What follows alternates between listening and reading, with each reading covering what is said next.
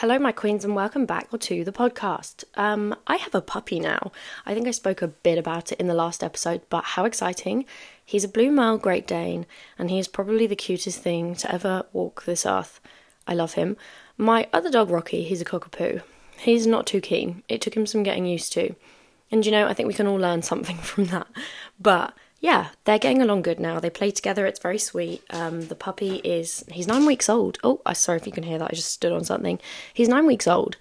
Um, he's kind of potty trained already. We've got it down to a T. If you know how hard it is to potty train a puppy, then you know. And um, we're crate training him, obviously. Uh, yeah, and he's going pretty good. Bless his little heart. He didn't cry last night at all in his crate, and he's kind of getting the hang of it all. So I feel a little bit more relieved because to me, again, being an autistic lady, change stresses me the fuck out real bad. I'm not good with change, and something as demanding as that was really hard for me. It took me a few days to kind of get used to it. Sometimes it can take a few weeks, but I'm feeling a lot better now, and I'm very happy. I'm in a pretty, um, I was going to say pretty good place, but that was kind of a lie. But I've been in a worse place. I'm doing okay. I'm going to keep telling myself I'm doing okay and being positive because that just makes everything go a bit better. I don't really have much planned for today's episode. I kind of just want to wing it and talk about some things. And maybe I'll write down some notes before I get fully into it. Otherwise, I tend to ramble. But I'm trying to stick to a very consistent posting schedule because otherwise, I get a bit all over the place. And I want it to be consistent because I really enjoy doing it. And I think go f- do whatever you love. You know what I'm saying? Okay, enough intro because you don't want to hear, or do you want to hear? Because I'm stuck between do you want to really hear about my life, or do you want me to like give you advice, or a bit of both? Because I'm trying to do a bit of both. But then I feel like if I talk too much about my life, you're probably like, oh my god, shut up.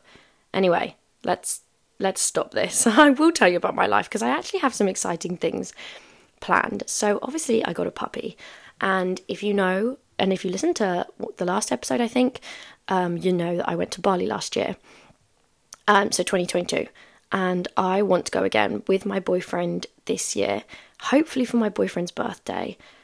We're both kind of trying to plan it. Uh, we haven't booked flights yet, but I think we will do in the couple weeks. But hopefully we will be able to do that because I'd absolutely love to go back. And there's so much that I didn't get to see and do that I just I really, really, really want to go and I'm very excited. And then in November, I actually have a trip to South Africa booked, which makes me so happy because I haven't been back home in five years, I think it's been now, which is crazy. And that's partly because of COVID and everything. And then my family all couldn't go on the same dates, and then I was not going to travel alone. And now I finally am able to travel alone. And so I'm doing that, and I'm so excited because I get to see everyone that I know and love, and I just can't wait to be back in that environment. And I mean, it's my hometown, it's my happiest place in the world. I cannot wait. I'm so excited. I'm also trying to get my health back in gear at the moment because I've kind of been all over the place. I struggle a lot with binge eating and I, trigger warning, go through binge restrict cycles. And at the moment, I'm very much in the binge, which I really don't like and it makes me feel really awful about myself. And you know what? It's okay if you need to eat loads. It's okay to eat loads. No, nothing's going to happen. It's absolutely fine. But the food I'm eating is probably not the best for me. Well, I know it's not. And I just find myself really not taking care of myself because I'm the type of person that once one thing gets thrown off, I'm like, oh, everything's wrong. Everything's thrown off and it just kind of messes me up a little. So I'm trying to get back on my good eating and you know 80/20 rule is a thing. So right now I'm having a protein shake and instead of just waiting until I get starving hungry and then binge on something that's not great for me, I'm going to feed my body and nourish it and that's just what we need to do. And everyone slips up, everyone has mistakes, and that's absolutely fine. So I keep telling myself that and I keep forgiving myself. But yeah, let's just get into today's episode because I don't want to keep going on about random stuff that has nothing to do with it. But you all probably want to know. Maybe you want to know. I don't know. I'm overthinking. Okay. I wanted to talk about this for the longest time, but I didn't know if I had enough to say about it. And hopefully I do. And I know that there's going to be people that very much relate to this. And obviously, you've seen the literal, um, what's it called? Heading topic, um, the name of today's episode, and that's healing in a place that broke you. And can you heal in the place or environment that broke you or with people that broke you? I'm a very, very, very, very, very firm believer in this. And I I agree and disagree. I think you can only heal so much in a place that broke you or heal so much around people that broke you, but you cannot fully heal. And this goes for people or places, and I kind of want to talk about it in both aspects, but you can't revive your soul when you're surrounded by those that wreck it. Like, you know, the saying that's like your vibe attracts your tribe? Same kind of situation here. Your environment is so much more important than you think. It determines what kind of life you're going to live, the people you'll attract, what kind of expectations and standards you set for yourself and others. And if somebody has hurt you so badly to the point where it has given you trauma or affected your life in a negative way, and I'm not just talking about like little silly arguments, I'm talking kind of more big things here. And if you have really negative connotations to a place, and that may, may be a place where you live or where you are currently, that a lot of bad has happened here, but you're technically not, or you're not necessarily in the place to move out of there, or maybe you're still at school or things like that, it can be really, really difficult to heal fully in that place, especially when you are very attached to that environment and a lot of bad things have happened there. And I think for me, this sounds really dumb, but this is probably one of the biggest reasons why I have changed my room around, completely redecorated my room about five times in not that many years because I am very much a person whose surroundings affect them. Wait, my my surroundings really affect my mood. Yeah, that's what I'm trying to say.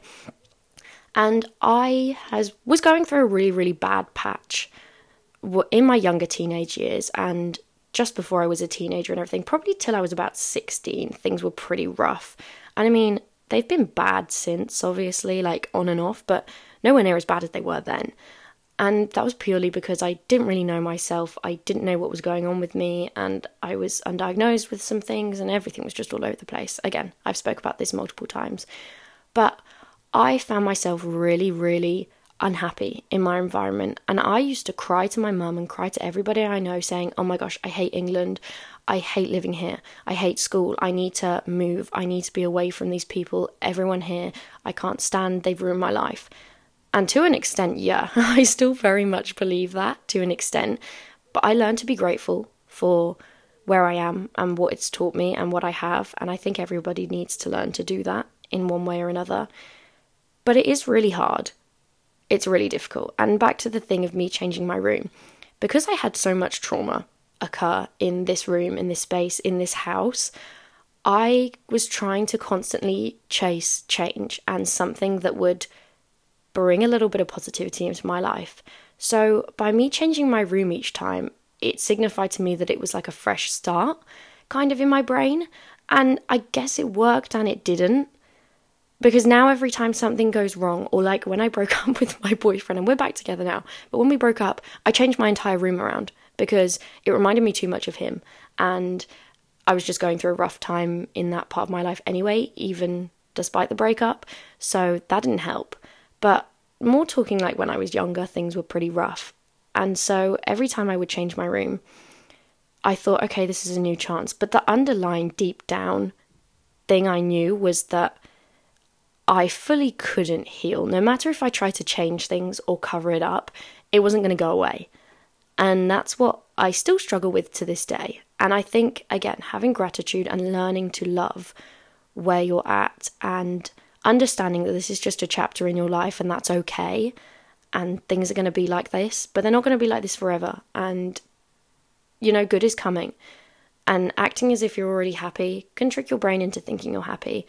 And do as much as you can to try and make the space that you're in as positive and uplifting and non trauma provoking as you possibly can. And I think I'm doing a pretty good job at this again, it kind of goes to even things like cleaning my room. Because I tell myself I'm not happy in my environment, I'm not happy in this house, when I move out, I will keep my room really, really clean and have it exactly how I want. I'm never going to have that unless I start doing it now and showing appreciation for my room now because my room is a safe space for me. It's where a lot of my creativity thrives. It's where I'm recording this podcast. But a lot has happened in my room, and whether that be trauma or incredible things, I need to be grateful for both and what they've taught me, and to see that I have come out the other side a better person and learned better things. And I think that goes for all of us. It is a little harder when we're talking about healing in a place where people may have hurt you, because I also relate to this. And I've been a bit scared, maybe, to talk about this because it's a little vulnerable and I don't like talking about it purely for the fact I get very emotional and very defensive. And I've gotten better through therapy. I can now talk about it without crying. But my relationship with my dad is not great. I have BPD from a lot of few traumas, but a main one being daddy issues. And again, this is okay to talk about. I feel myself getting anxious already, but that's completely normal and that's fine. And I love my dad to pieces, but I don't love what he did and how it affected me. But I love him to pieces and he still is my dad and I can forgive. And there's healthy distance between us. We obviously we live in the same house, but we don't necessarily have that strong a relationship and that's okay. And I spent ages chasing that and trying to make things better, but you can't help somebody that doesn't want to be helped and you can't change somebody that doesn't want to change. So I learned to accept it and learned to realize that that's how my relationship with him is going to be, and that's okay. And chasing it only made me more miserable and only made me more unhappy. But again, back to the whole healing in the place with a person that broke you. This is a tough one for me because I spent forever trying to change my dad and fighting against things and finding it really, really difficult. And I still have moments where I sometimes have to bite my tongue instead of saying things to him that I know will provoke a very intense emotional reaction in me and know that he won't care. But again, that distance is probably the only thing that helped me as much as it did. Just knowing that it's okay and that's how it has to be. And I think the biggest thing that I did that really helped me realize that was I wrote a letter to past me to my dad in the past. Um, I didn't actually physically give him this letter. I just wrote, yeah, a letter to younger me. I wrote a letter to my dad as if I was younger and how confused I was and things. And I wrote a letter to myself now and to my dad now. And again, I didn't give him this, but it made me very, very clear of my thoughts. And then I burnt it, or I think I flushed it down the toilet or something. I burnt one of them, and the other one I think I flushed down the toilet which if it clogged my toilet, it hasn't, so I think it's fine anyway. But yeah, that was very relieving. And I cried a lot, and it was very hard to actually start and get the words out on paper because I felt so vulnerable and so scared. But it was probably one of the better things I did as a healthy coping mechanism instead of me going back and forth screaming at my dad and trying to change him and things. It, it doesn't work that way. And my dad is not a bad person. I believe you can be not a bad person, but you can do some shitty things, and that can be from your own issues and just not acknowledging that you need to change. Or sometimes people just don't want to change and it's hard for them, and not everyone is in a place of wanting to go through that intense self development, and that's okay. And I forgive my dad and I love him a lot. I really do. It was just getting through that for me. And again, yes, the letters were very, very helpful. But I did realize that this is only temporary, and every time something triggers me to do with my dad or to do with anything in my environment, that can be really hard. And I think a lot of us will feel this, and that can even be like the area you live in. Because for me, like school was shitty, obviously, and there's a lot of people around here I don't like. Again, hey Queens, if you're listening to the podcast, half of you I probably don't like. And you know what? That's fine. You probably don't like me either. So I don't know why you're listening to this most people, the people who hate you, why is this a thing?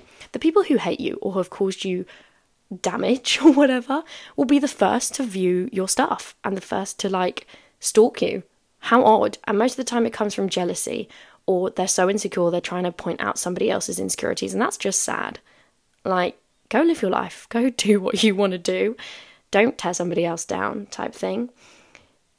Uh, I kind of lost track of where I was. I think I need to regain my thoughts a little bit because everything was just a little all over the place. Again, ADHD. My meds haven't kicked in yet. It's early in the morning. Give the girl a break. I wanted to read this because I think it's very true and I think it will resonate with a lot of us. And it says, I got it from this website. I hold on, what's it called? Medium.com. And it says the bleeding will never stop if the person who created the wounds is still in your daily life. And your wounds will never heal if they're not given the space to breathe and regenerate. It's not your fault. Not being able to heal doesn't mean you're weak or incapacitated, and it certainly doesn't mean there's something fundamentally wrong with you. It just means you're in the wrong place, surrounded by the wrong people. And that's okay. And we're not all in the time of our life, in the season of our life where we can just get up and leave and move or go out. So it's learning as much as you can to separate yourself from that and creating things and having gratitude for what you have. And it can be really hard to have gratitude for a shitty situation or a shitty person. But again, me back with my writing list, but I can't stress this enough. It seems so dumb, but I'm telling you, write down shit. I promise you, write write it down. Just write everything down. I I promise you it gets so much out of your brain and I know I was a person who thought for ages that's so dumb. Like that's so stupid. And it, it's because it feels vulnerable and I was scared. But also, again, with the writing down, write down every single thing that you were grateful for about that situation or about that person. And it can be hard because if you're going through it and it feels shitty, you think, what can I be grateful for for this person if they have low key ruined my life? But there are some things, and it can be anything, no matter how small. Like, if you if it's your parents and you are still living in, under your parents' roof and your parents provide for you, that is something to be grateful for. That is a pretty huge deal, you know? They haven't kicked you out or anything. And even if they have kicked you out and you have no contact with your parents or something, you can still find things to be grateful for. And I feel like people are going to hate me for that, but it's true. Even just them giving you life, you do have stuff to be grateful for. And that essentially, and there was science behind this as well, and I'm not a scientist, so I don't even know if I'm going to explain it properly. But the more you work out and the more you focus on what things you are grateful for with that person or that situation, things will change in your life and the person will change and you will start to see things reciprocate. And also, it just helps you heal as much as you possibly can and be as much at peace as you possibly can. Just stay out of their way as much as you can if that's what you need. And I spent ages fighting and trying to weave my way in and for things to get better, but it doesn't necessarily work like that. And so, learning to separate myself and separate myself from my emotions and realize, okay, this is what I'm feeling. This doesn't determine my life. And I'll get through it and I'll be okay. That's a big helper too. Because a lot of us will get stuck in the emotions of everything. So, whether you're sad or you're angry at someone, you then become sad and angry at your whole life. But you can flip that around, and I know it's hard in the moment, and trust me, I have BPD, so that for me is very, very, very difficult. But you can do it, and a lot of the time when I calm down, I can do it. And I will just try my best to even catch myself before a meltdown or before a split.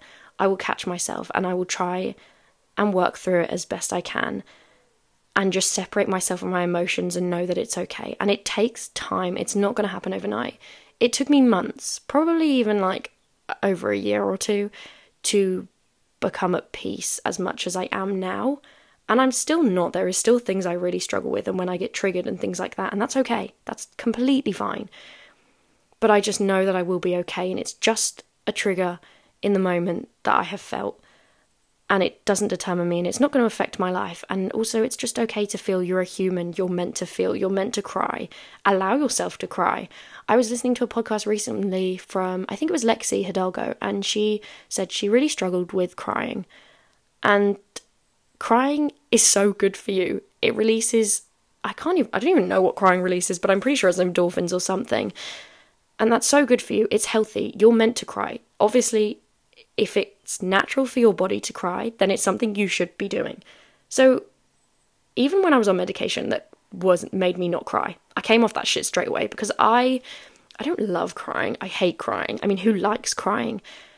But I know that crying for me is a very good stress reliever. And once I have cried and cried and maybe sobbed, I know that I will feel slightly relieved once it's over. And I don't know if anyone's going to relate to that, but I don't enjoy crying and I try to hold it in. But I know that's not good for me and that I should just let it out as healthily as I possibly can. And that's okay. And if you need to scream and shout, do that too.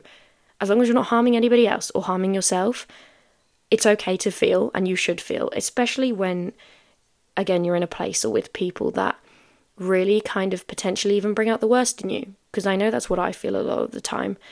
And knowing when to remove yourself from a situation when it feels a little bit heated like there was something that triggered me very badly. Um, and I was actually at my cousin's house on Christmas Day. And we were eating Christmas dinner, and there was something that triggered me really badly. And I felt myself getting very intensely angry and upset. And I was like, I'm either going to burst into tears or to start tearing the place down. So, you know what? For my own peace of mind and for everybody else, and to save myself and everyone a lot of damage, I got up and left the table. I just was like, I'm going to the toilet. And people could probably tell there was tears in my eyes and I was clenching my fists. But you know what? Just taking myself out of that and giving myself some deep breathers and calming down as much as I could helps as much as it possibly can. And there is times where it will turn into a full-fledged meltdown and that's fine. I will allow myself to feel. But just be honest with yourself and be honest with where you are. And it takes time just don't forget that it does take time and it's something that you have to continuously work on and continuously put yourself through. It's a little bit of exposure therapy, I suppose. But even if you don't live with the person that hurt you, and maybe if, say, your parents are divorced and one parent, so say for me, okay, right, imagine this. If my parents were divorced and my dad was the one who gave me the trauma, if I then went to see my dad, say at the weekends or something, and that brought up a lot of emotion for me, that would be the place that I would struggle to heal. So apply everything like that, what I was saying, to this. And I kind of want to get into more of how you can rebuild yourself around those who destroyed you. So let me just talk about that because I feel like this made no sense. I have so many thoughts in my head that I can't put stuff down. And then I feel everything's jumbled. And I don't even know if it makes sense. I say this every single episode, but for real. Anyway, let's let's just get into this. This is all so weird as well that I'm talking about this today because I'm actually going to therapy later with um, the crisis team. If you know about that in the UK, then you know. I don't really want to get into that right now. I think I'm going to do my whole mental health story on a different episode, but yeah. And so I'm going to be delving into this a lot with my trauma. And so maybe this is setting me up for a good understanding of what's going to happen later and just getting myself ready because I am very treatment resistant when my BPD is triggered, and that can be hard. And a lot of people with BPD are treatment resistant because our brains obviously try to protect us, so we become resistant because we're trying to protect ourselves and turning ourselves inward so that we don't have to split or we don't have to get upset and feel the feelings because they're very intense and often very buried. But anyway, I don't want this episode to be droning on for ages and ages. So I still believe that pain has served purpose. I still believe that we need to go through a journey in order to find ourselves and to learn the lessons that we've learned from it. But you can also learn from that. Does that make sense? I don't understand what I'm trying to say here, but I understand what I'm trying. No, okay, I'm waffling. I don't think you can probably understand what I'm trying to say, but I can understand what I'm trying to say. So, when we become aware of our trauma, we feel enlightened and terrified at the same time. Enlightened because you're un- you're able to understand where it's come from, why it's a trauma, and how it's a trauma, but terrified because you have no idea what to do with the awareness, and it's very uncomfortable to feel that new feeling when maybe you've never felt it before. And it took me a long time to understand my trauma, and it took therapy, and it took a lot of shit to get to where it is now. And it can be tempting to believe that you can heal and have a peaceful relationship with those who've hurt you. And the small majority probably can, but in my case, I know that I will not be able to have a good relationship. Peaceful, maybe, because it's civil and me and my dad don't really get involved with each other as such. Like, we barely talk, even though we live in the same house. And I'm very comfortable with that, and I know that's fine. Especially if you've spent years, like me, pleasing the person, trying to get them to change, prioritizing their needs, and trying to change yourself in hopes that they will like you. And I did this a lot. I would do stuff that I wanted to, my dad to approve of. So I would do stuff to win his approval. And any split second he gave me the validation, I would really cling on to that and hold it. But that was probably about 3% of the 97% that it would go on. Does that make 100? Yeah, okay, dyscalculia came through. So it can be tempting to believe that we can create an oasis of serenity in the midst of all the madness. Because I think we're all a bit capable of doing that, and we all try because we want to make the best out of a bad thing. But when it hits us, it hits us hard. And I'm not going to tell you that it's not possible. Healing is always available, even in that midst of chaos. But if it's to do with a person specifically, if the other person is not willing to change, you're only going to make it harder and more painful for yourself trying to get them to be something that they're not or something that they don't want to be. And you also have to understand that everyone is in their own healing journey. Everyone understands and learns about themselves at different times. And some people never do, some people never want to. And that's okay you have to accept them for as they are and just know that that's how they are. There's nothing you can do, and it is not your fault. Please stop blaming yourself. I spent forever doing this, and I know we all do it, but it is not your fault. And I want to read this quote from E.B. Johnson, which again found on a website, but I think it's good. And it says, You need to get a place where you can remove the abusers and traumatizers from your life at will, while establishing a small corner of quiet that is entirely yours, entirely yours and under your control. You have to tap into the deepest courage so you can stand up to the trauma and prevent more trauma from coming back into your life. This life is yours, it's no one else's to dictate. And because again, back to the whole your vibe attracts your tribe, it does.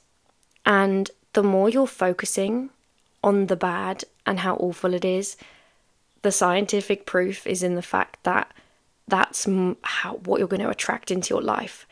That will come back to you, whether that's in relationships or other friendships or other places. It will come back to you, and this is very much shown to me in when I was unhealed and when I and I'm still not fully healed. I don't believe like you can never necessarily be fully healed. There's always things to learn. But when I was in the very darkest stages of denial and anger and I do believe those are the stages. And anger for me came before acceptance. And I remember sat with my therapist, and she said to me, Well, it's good that you're in the anger phase because do you know what? Acceptance will come after. And I was like, That's so dumb. But she was right. She was very much right. Um, so it can be difficult when you feel like you're constantly living in that fear. If the environment's toxic and you're trying to suppress every part of your being, you spend your daily life in constant fear fear of speaking up, fear of expressing your emotions, fear of setting boundaries, fear of choosing a different path, fear of saying no, even. Essentially, you then become a shell of yourself. So, how do you fully believe that you could heal in that environment?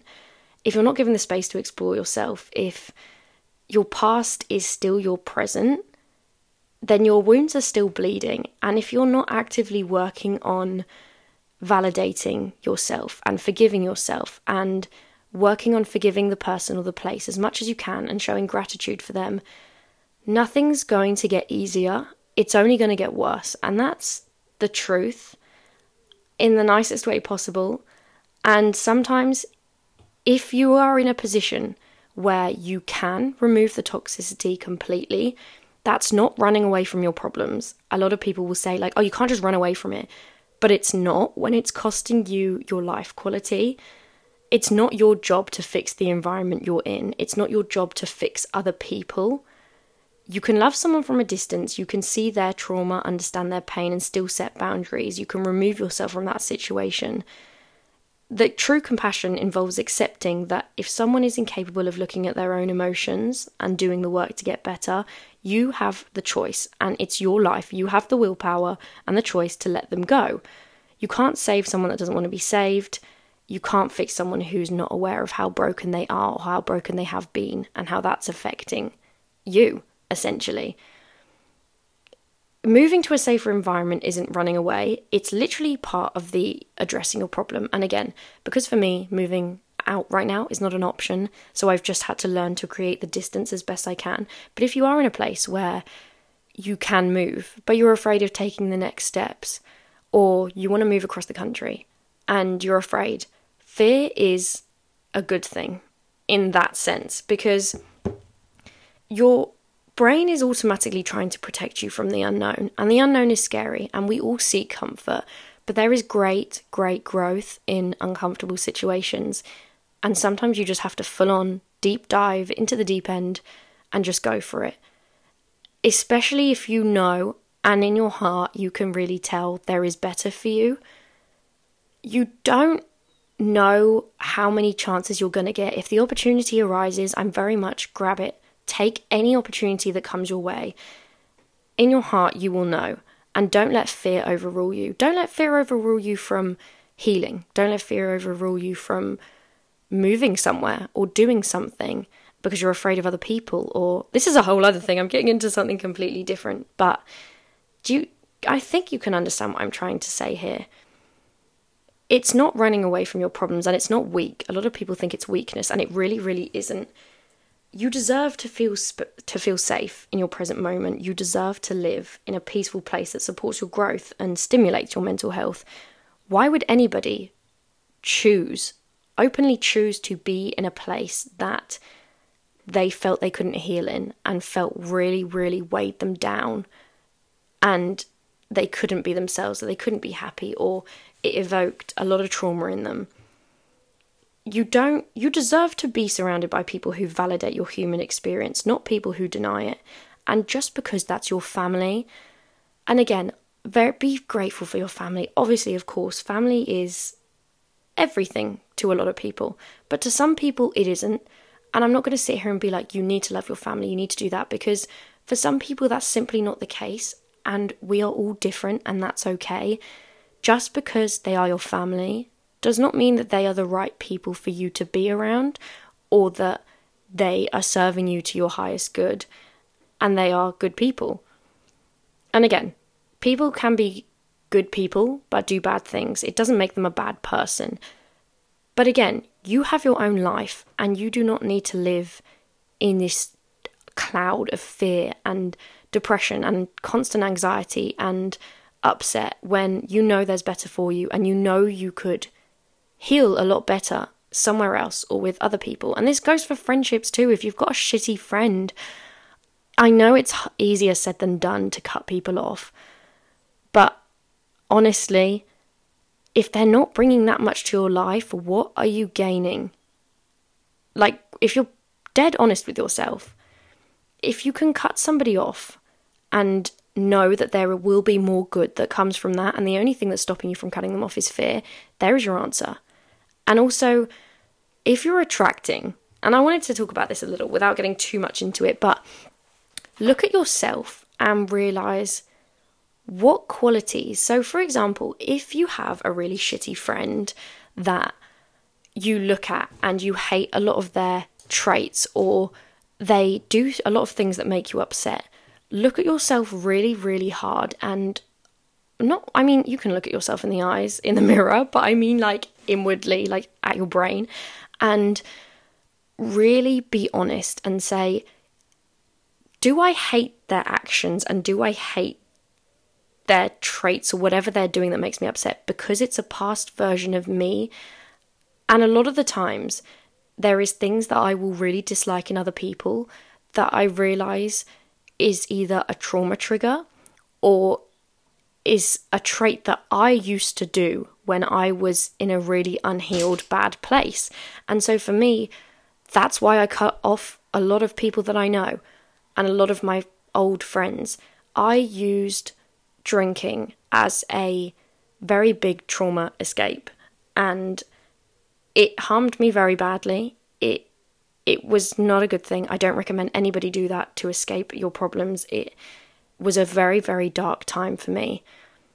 And without getting too much into it, I turned to drinking because a lot of the trauma that I have from my dad is that he is an alcoholic. So that for me was a big oh my god factor. And as soon as I realized that and realized I don't want to become him, I don't want to be like that. So why was I doing it? And I could see that in myself. And the people I was surrounded with were into doing that type of stuff as well, because obviously that's what I had attracted. If I was going out three, four times a week and fully binge drinking really badly and couldn't stay at home, couldn't do anything, and then was eating badly as a result of it, and all things like that, and drinking when I didn't need to be drinking and things like that, that's not healthy and that's not okay. And I'm fully past that phase in my life. I don't do that anymore. And I think all teenagers will obviously go through a phase where, yeah, you want to party, you want to drink, but if you're doing it to distract you from your problems or as an escape, then you need to look at yourself and get out of it sooner rather than later. And I'm not going to sit here and say that I had an addiction because I didn't. I'm not saying that it was awful, but I realized that I was only drinking and going out to parties and doing stuff with these people because I didn't want to be alone. I didn't want to face my own brain. And I didn't even enjoy drinking as like really. And now I will go out and I will have like two drinks. And I don't enjoy getting drunk. I really don't. And that's okay. And I can go out and be sober. Doesn't bother me. I will still have a great time. And when I started to cut that out, I realized that better things were coming into my life and more more similar. That's not even the correct grammar, but you understand what I mean. Better people were coming into my life. So for example, my boyfriend doesn't drink. And so for me to be surrounded by people who were always partying and wanting to drink or whatever and everyone my age doing that, to then have my boyfriend come into my life who doesn't drink made things loads easier because he doesn't care about it. He doesn't want to go out and drink and be annoyed if I'm not drinking. You can be fun and be sober, you know? And even if you want to go drink and have fun with your friends, that's fine too. But again, I got a little off topic, but looking at yourself and realizing are the traits you don't like in somebody else a trauma response for you? Are you triggered by their actions because it brings out a past version of you? and then learn to forgive and learn to accept that. And the more realization you do in a healing process, the better. And again, this is a very vulnerable thing and very different for everybody, but that's the most you can do without physically being able to take yourself away. And I hope that made sense. And I hope that you took something from this. And again, this could be really, really long, and I could go into this a lot deeper. But that was more surface level because again it's uncomfortable for me to talk about and it's kind of hard for me to get my words out sometimes but yeah i'm going to finish that there because it's now time for my puppy to go for his wee because we've got him on a schedule that I can take him out for a wee and he knows he needs to wee and that's kind of how the potty training works. But oh, Again, I'm recording this podcast early because we are being on time and good and proud of me for getting my shit together. Because I did have a breakdown the other day, a very big autistic meltdown because of the change and the overwhelm, and that's fine. I do definitely want to talk more about autism and things like that on the podcast because I think that'll be very interesting. But yeah, so Thank you so much for listening. Please rate and review the podcast. If you go up and you press the little stars, um, that's how you do it. Just gets it out to more people, and it just would be a great thing. And be vulnerable with yourself, be vulnerable with other people around you. Forgive yourself, forgive others, and just know the only person you really have is yourself, and you are in charge of your happiness and your life, and that's all you can do. I will come back maybe with um this could was a little bit of a eh, episode. So maybe a little bit of a down kind of episode, but no, it's not because it's going to help somebody at least. I hope that I can at least touch one person and help one person. That's all I want to do in this lifetime. And yeah, take care of yourself. I will be back. Don't know what next week's going to be, but hopefully something upbeat and exciting and yeah, or if you have any podcast episode ideas, please send them over to me on my Instagram. It's at Alana Timms underscore, and my TikTok is Alana Rose Timms. Um, yeah, you can find me on there. So go do that and go ask me questions. I'd love to do an advice episode. Love, love, love to do that. And maybe I'll get one of my friends on the podcast as well. That could be good fun. So maybe I'll do that too.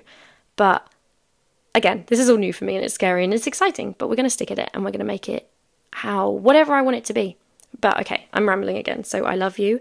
I hope this helps you in any way, shape, or form. And if it did, again, please rate and review and share it to more people. I'm going to shut up now. I love you. Have a great rest of your week. Have a great day. Have a great day, not just a good day. That's going to be my new thing. I love you. See you next week.